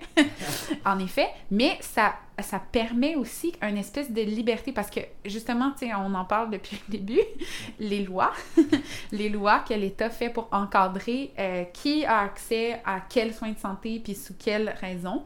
Ben en fait, finalement, c'est mieux quand le gouvernement ne s'en mêle pas euh, puis euh, laisse un espèce de flou ce qui est intéressant, c'est que au Québec, on a mené cette lutte-là un petit peu différemment. Puis, à mon sens, c'est vraiment à cause des influences euh, françaises euh, sur la question, où on a beaucoup plus parlé de l'autonomie de la personne, le droit de choisir ou non ses maternités. Fait que le- Plutôt que à quel point le bébé c'est un bébé ou c'est un paquet de cellules. Exactement. Plutôt que de rentrer sur, alors oui, d'accord, l'avortement, mais avant telle date, de telle façon, et tac, tac, tac, Ouais. On a toujours demandé l'accès libre et gratuit à l'avortement. Point. Puis ce qui fait que, puis ça, ça me, ça me donne quand même une émotion de le dire, là. Ce qui fait que, euh, tu sais, au Québec, on peut encore pratiquer des avortements de deuxième trimestre, puis on- des avortements de troisième trimestre au besoin, puis comme c'est vraiment gros comme différence. Si tu compares ça à l'accès que tu pourrais avoir aux États-Unis versus au Québec, ça n'a rien à voir. Puis Ouais. comme ça fait capoter les gens quand on dit ah on fait des avortements de deuxième, troisième trimestre ici, mais comme c'est super important d'avoir accès à ces avortements-là. Vous vous savez rien de l'histoire de ces familles-là qui, qui vivent ces trucs-là. Bon, il y a beaucoup des avortements de deuxième trimestre qui sont des avortements de bébés potentiellement trisomiques. Euh, ça, c'est une autre question, mais, mais c'est ça, tu sais, ça reste que c'est important de préserver cet accès-là. Après, qu'est-ce que les gens en font? Comment est-ce que c'est utilisé? Dans quel contexte? Puis tout ça, ça regarde les gens et leur réalité complexe euh, qui sont informés par tellement, tellement, tellement d'informations, finalement. Mm. Fait que c'est ça. Euh, c'est pour ça aussi que c'est tellement précaire. Euh, la situation de l'avortement au Canada, c'est que euh, à chaque fois que. C'est pour ça que tout le monde capote à chaque fois qu'il y a un, ministre conservateur qui se propose de légiférer sur euh, l'avortement. Puis on dit, mais on dit toujours. ah, mais c'est une bonne idée de légiférer parce que saviez-vous qu'il n'y a pas de cadre législatif au Canada pour ré- réglementer l'avortement? Puis là, tout le monde dit, eh ben oui, si on avait une loi, ça serait mieux. Mais non, c'est exactement le genre de, de terrain sur lesquels on, on- peut perdre à, à créer une loi, finalement.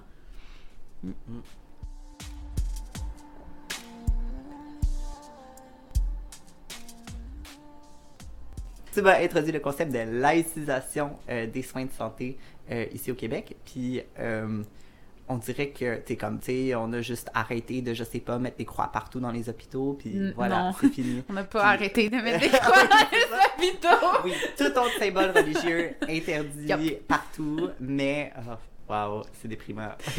Ben oui, ben on Euh. a dû changer les noms des hôpitaux non plus, là?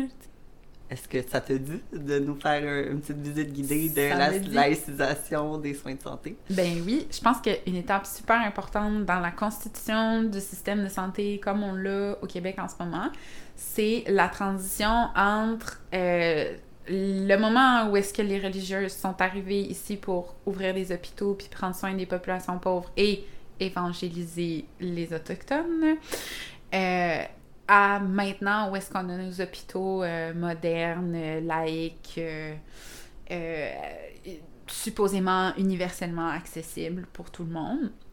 Euh, Entre-temps, tu sais, quand, quand on se promène dans des hôpitaux, surtout moindrement qui sont un peu euh, vétustes et vieux, ce qui est le cas de beaucoup de nos hôpitaux, euh, ou quand on passe d'une aile à l'autre, on voit rapidement, tu sais, il y a des croix dans, qui sont un peu partout, euh, les, comme on disait, les noms des hôpitaux, tout ça, comme c'est assez facile de voir le passé religieux de ces institutions-là. Il y a toujours une chapelle dans les hôpitaux aussi. Euh, pour les malades, il y a toujours une église proche, tu sais, ça, faisait vraiment partie euh, de l'organisation de, ça faisait partie des, du service des communautés religieuses à la population.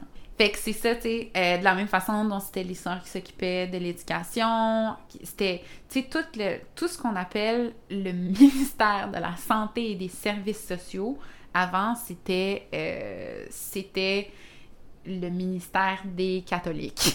Mm. C'était l'Église catholique qui euh, prenait en charge tout ça. Mais ça, tu sais, je vous apprends rien dans l'histoire québécoise. Mais c'est pendant la Révolution tranquille, à ce moment-là, avec la création de l'assurance maladie, avec la création, juste avant ça, de l'assurance hôpital, que euh, tout, le, tout le gouvernement a entrepris de laïciser ses, euh, ses services. Euh, Puis bon, là, c'est certain qu'on sait qu'il y avait beaucoup d'abus dans ces communautés-là. On sait que c'était pas des milieux de vie sains. Euh, comme ça, ça enlève euh, rien à tout le tort que l'Église catholique a pu euh, causer en prodiguant des soins ou de l'éducation. Mais c'est ça, tu sais, pour moi, en fait, je sais pas, j'ai peut-être un rapport à la vérité biaisé. Je sais pas. Je pense que c'est la façon dont on interprète nos héritages, la façon, le sens qu'on fait de notre patrimoine, de notre passé, de nos ancêtres, puis tout ça. Euh, je sais pas si c'est tellement important que ça reflète qu'est-ce qui s'est vraiment passé. Puis là, je suis sûre que les historiens sont genre Oh mon dieu! Attends, on a fâché tellement de gens à date, là. Ouais. Ben là, c'est ça. Euh, get in line Ouais. avec toutes les notre autres. version. Euh, on est un podcast. Si vous nous citez comme des sources, euh, des sources de vérité. Non, mais là, est-ce que tu cites autre chose que tes podcasts? Moi, je cite des podcasts à longueur de journée. oui. Fait que voilà, ceci est mon disclaimer que oui, j'ai fait des cours là d'histoire à l'université puis tout ça, mais ça fait longtemps. J'en ai retenu qu'est-ce que je voulais en retenir. Puis je pense qu'en soi, je suis pas différente de qui que ce soit euh, de cette façon-là. On retient ce qu'on veut de nos histoires, puis on les articule dans le futur euh, comme on veut aussi. Puis moi, ce que j'ai retenu, c'est que les religieuses, c'était une gang de femmes qui avaient développé des savoirs et des expertises, puis que quand la laïcisation est arrivée au Québec, ces femmes-là ont perdu beaucoup, beaucoup, beaucoup de leur influence dans le système de la santé. Puis ça a été le début de l'ère technocratique où est-ce qu'on a mis des gestionnaires dont le travail était simplement euh, d'être des gestionnaires. Des gens, tu sais, Ouais. comme un bac en gestion, ça n'existait pas, là. Administration des, de la santé, puis tout ça. Puis en fait, c'est ça. Ce que ça a fait, là, à mon sens, c'était la laïcisation. Puis c'est ça, plus j'en parle à haute, plus je me dis comme non. Moi, mes grands-parents, quand ils me parlent de l'école puis de l'hôpital, là, si tu voulais pas y aller, c'était épouvantable. Il n'y en avait pas de care. C'était pas comme. Un endroit chaud et accueillant. Et- non, ouais. c'est ça. C'est pas l'endroit chaud et accueillant de nos rêves nécessairement, mais c'est que le contrôle de l'institution est passé du côté. Plutôt que d'être dans les mains des travailleurs, c'est passé du côté du patronat. C'est que c'est ça qu'on oublie hein, avec le système de santé, c'est que c'est super, euh, c'est super incestueux comme truc parce que ton employeur, c'est le gouvernement. Euh, T'es pas dans une entreprise privée, c'est géré comme une entreprise privée, par exemple, hein, avec des soucis d'efficacité, de rendement, puis tout ça.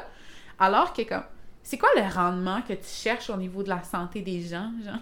Comme, Comment est-ce que tu quantifies un rendement efficace? Il y a un truc qu'on peut pas euh, mettre sous pression, c'est la santé finalement. Plus tu vas dépenser de l'argent sans retour, plus ta gestion est efficace finalement. Mais pas ta gestion, mais dans le sens où c'est une entreprise déficitaire, les soins de santé. Ben oui, c'est à ça que ça sert. C'est ça.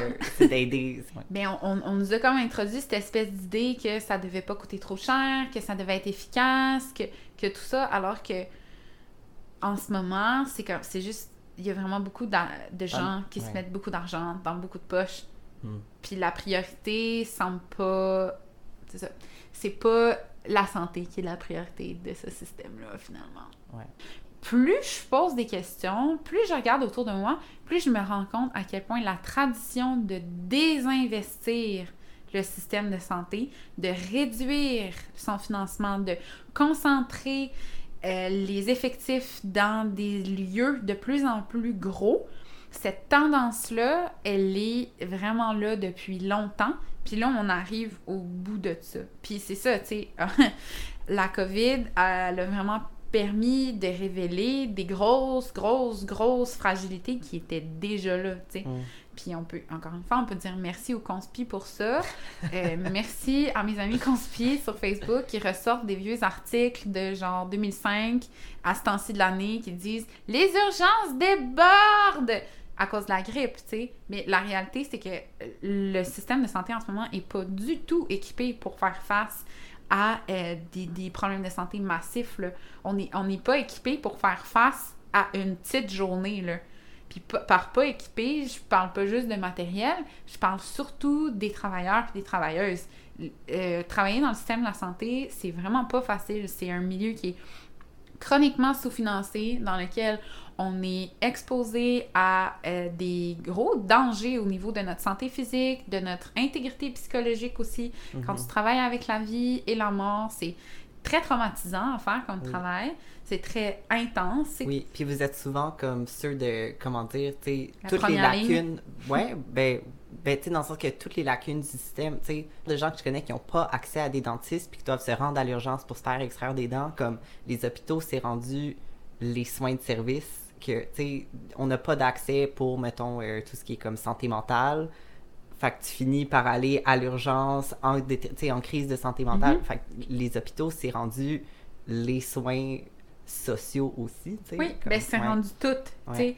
Ben ça, ça, ça traduit vraiment le désinvestissement, le désengagement de l'État par rapport à offrir des soins de qualité. On s'en fout ultimement. Puis c'est ça que je trouve comme on devrait être très alarmés si nous, les gens blancs de classe moyenne, Ouais. qui, ont, qui sont déjà supposément au top de cette pyramide ici, si nous, on commence à avoir peur d'avoir accès aux soins de santé, qu'on qu'on a peur de pouvoir combler nos besoins ou pas, d'avoir accès à une opération quand on va y avoir besoin, imagine c'est quoi de pas avoir de RAMQ au Québec. Ouais.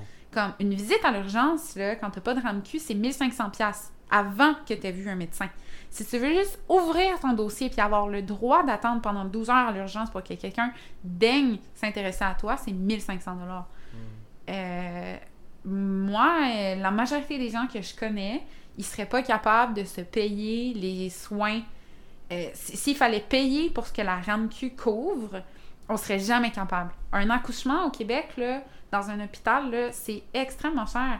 Ça peut aller. Il y a du monde qui se demande des factures de 40 000 là. Ça se fait, là, c'est courant. Là. Puis la majorité des hôpitaux, par exemple, si tu n'as pas de RAMQ, vont demander un dépôt. En général, bon, c'est des vieux chiffres, là, mais c'est autour de 10 000 qui vont te demander un dépôt de 10 000 d'avance à l'hôpital avant qu'ils acceptent de faire ton suivi de grossesse pour que tu puisses accoucher là-bas. Puis ça, c'est en prévision de si tu devais avoir une césarienne. La négligence dans les hôpitaux aussi de ne pas donner des soins à quelqu'un parce que ah, ben, elle n'a pas d'argent pour payer de toute façon, fait qu'on va pas lui donner les soins. Euh, si tu veux une péridurale, par exemple, puis que tu n'as pas de RAMQ, ah, les anesthésistes, eux autres, il faut les payer cash. il faut les Ah payer ouais. cash dans une... C'est ridicule, là. Dans une enveloppe brune, t'amènes euh, 900 pièces, 600, 900 pièces, ça dépend. Euh, dans une enveloppe brune pour pouvoir euh, acheter du fentanyl. Ça te rappelle-tu quelque chose? Mm, Comme mm. c'est vraiment intense la façon dont on traite les gens quand ils n'ont pas accès à la RAMQ. Puis pourtant, de l'autre côté, dès que tu as ta RAMQ, c'est comme tu, tu perds conscience du coût réel des services de santé. Euh, le coût de voir un spécialiste, comme c'est ça qui, moi, qui, me tue avec le système de santé, c'est comme, spécifiquement, c'est sûr que moi, je parle des accouchements, puis tout ça, un, un suivi sage-femme, si tu le payes de ta poche, ça coûte 5000 OK? Ouais. En moyenne. Ouais. Du début à la fin, tout Si on inclus. était pour payer toutes tes heures, puis toutes Tout. les, les- OK. Oui, c'est ce que ça coûte au gouvernement, en fait. Mais ça, c'est sans compter les frais, mettons, le matériel, les installations. C'est sûr que c'est aussi le gouvernement qui a payé pour l'établissement dans lequel je travaille. Ouais. Fait que c'est sûr qu'il y a tout ça, le matériel, etc. Mais les frais qu'on ferait assumer à quelqu'un qui est pas qui, qui sont pas remboursés par la RAMQ, c'est environ 5000 dollars. Comme je viens de te dire, à l'hôpital, juste pour pouvoir accoucher là-bas, c'est 10 000 en partant. Puis ça peut aller jusqu'à 40 000 facilement. Mais ça, là, oui, il y a certains hôpitaux qui ont des frais gonflés pour les personnes sans RAMQ, puis ça, c'est juste. C'est juste horrible. Criminel. ouais. C'est criminel, mais aussi, c'est, quoi la crosse? C'est que ces frais-là, ils vont, ils vont pas à la RAMQ, c'est l'hôpital qui les conserve. Les- les- quand les frais sont gonflés, il y a une portion qui va à la RAMQ pour rembourser les services, mais il y a un, un- le, le gros... L'hôpital se fait un profit. Exactement. L'hôpital se fait un profit sur les personnes sans RAMQ. What? pas de racisme au Québec. Ah. En tout cas, moi, quand j'ai, quand j'ai appris ça, ça m'a vraiment choqué. Mais là où j'allais avec ça, c'est que euh, ces frais-là qui sont remboursés par la RAMQ, c'est le gouvernement qui se paye lui-même, tu sais, qui prend d'une poche puis qui le remet dans l'autre. C'est ce que ça coûte collectivement à la société, c'est ça, là. C'est des frais énormes pour un événement physiologique, naturel, qui n'a pas d'affaire à être surmédicalisé pour aucun, aucune raison spécifique, tu sais. Fait que pourquoi est-ce qu'on se ramasse à dépenser des sommes astronomiques pour contrôler un processus spécifiquement dont on sait que le contrôler en plus génère des traumatismes, génère des violences, Mhm. euh, améliore pas toujours l'issue de la grossesse ou de l'accouchement. Oui, puis moi, mon- moi, ma compréhension aussi des accouchements, c'est que plus t'interviens de manière où tu n'avais peut-être pas eu à intervenir, plus tu crées des complications. Ben, Mhm. tu sais, ça, c'est plus anecdotique là, de, de par des gens que je connais qui, ben là, on trouvait que ça, ça allait pas assez vite, fait qu'on m'a donné ça, parce qu'on m'a donné ça, ben là, j'ai arrêté ça, parce que j'ai arrêté ça, ils ont dû donner plus de ça, mais là, ça fait une hypertension, puis là, tout génère plus de complications. Mhm. Ouais. Tandis que si t'avais pas donné l'espèce de truc au début, Ouais. je m'excuse pas très technique, là. Non, mais c'est parfait. Le truc au début, mais... Le commun des mortels comprend exactement ce que tu dis. Moi, je suis genre, alors la cascade d'intervention. Oui. Alors, en premier, on a administration de. C'est ça. Mais oui, c'est un phénomène bien connu. Puis ça commence beaucoup avec la péridurale, en fait. Euh, puis c'est ça aussi, c'est le... les gens sont comme, ah, les sages-femmes, vous êtes masochistes, vous aimez tellement la douleur, vous voulez pas que les gens accouchent sans douleur, vous n'êtes pas des vrais féministes. Puis on entend ce genre de critiques tout le temps. Mais en fait, c'est qu'on sait que la péridurale, souvent, c'est le, le premier, euh, la première intervention dans une longue liste d'interventions. Fait que, tu sais, euh, nous, la cause principale de nos transferts pendant l'accouchement, c'est pour obtenir une péridurale. Puis je te dirais, ça peut aller jusqu'à 20% de notre clientèle qui est transférée pour avoir une péridurale. Fait que c'est quand même une bonne proportion, mais si tu compares à la proportion de gens qui d'emblée vont l'avoir à l'hôpital, c'est vraiment, vraiment faible Mhm. en comparaison. Mhm. Là, je dis 20% de mes transferts, mais c'est pas 20% de ma clientèle Ouais. qui est transférée pour avoir une péridurale. Ouais. Mais n'empêche, tu sais que ça fait partie des trucs qu'on peut aller obtenir si on en a besoin. Parce que d'emblée, un accouchement qui, va bien, qui progresse bien, on est dans la douleur, mais on n'est pas dans la souffrance. C'est une douleur qui progresse, qui a un sens, puis qui, qui aide à avancer. C'est ça, on travaille comme on travaille les sages-femmes parce que on a la croyance profonde que c'est important d'être mis en contact avec ton propre pouvoir dans la naissance de ton enfant. C'est un acte qui est significatif, qui est porteur de sens, mais profondément. Puis d'être en contact avec ta puissance, avec ton pouvoir, avec ta capacité, avec ton autonomie, euh, c'est un facteur super important pour le bien-être des familles, pour, le, pour les premiers jours, pour les premières semaines du bébé. Tu, veux que la personne qui a accouché, elle parte cette aventure-là d'être parent en étant au top de la montagne puis en criant « Je l'ai faite! » Tu sais, c'est- ça que tu veux, de partir sur ce high-là puis de se dire que « Wow, mon corps, mon corps puis moi, mon corps puis moi, check qu'est-ce qu'on a fait! » Tu sais, puis il y a une réconciliation justement entre mon corps puis moi à ce moment-là Mm. qui est super important. Puis que tout le monde autour de tout le monde autour de la personne qui a accouché aussi soit témoin de ça. Wow, t'as-tu vu qu'est-ce qu'elle vient de faire?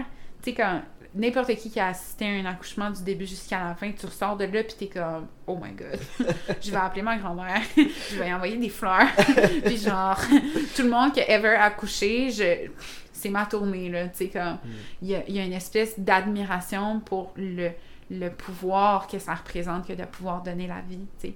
Puis c'est ça le pouvoir que l'État cherche à s'approprier. Faut pas, euh, faut pas se, faut pas se leurrer, tu sais. Il y a une puissance énorme dans ce moment-là, puis la, la portée de gâcher ce moment-là, elle est énorme. De se l'approprier, de l'aseptiser, de, de le rendre impossible. Euh, c'est pas pour rien, tu sais. On n'est pas paranoïaque, là. C'est pas pour rien que, euh, que, que, que ça a été occulté finalement, tu sais. C'est parce qu'on sait que dans la puissance d'enfanter, il y a la puissance de, boulever- de bouleverser le statu quo finalement, dépendamment du contexte dans lequel tu enfantes, puis de la raison pourquoi tu amènes cet enfant-là sur Terre à ce moment-là, de cette façon-là, avec ces gens-là. Il y a beaucoup de pouvoir pour justement euh, les familles queer, les familles racisées, les familles autochtones, la signification de la venue d'une nouvelle personne dans une communauté qui est marginalisée, qui est oppressée, ça a une portée réparatrice pour plusieurs générations en arrière puis en avant. Ça m'a ému. Hmm.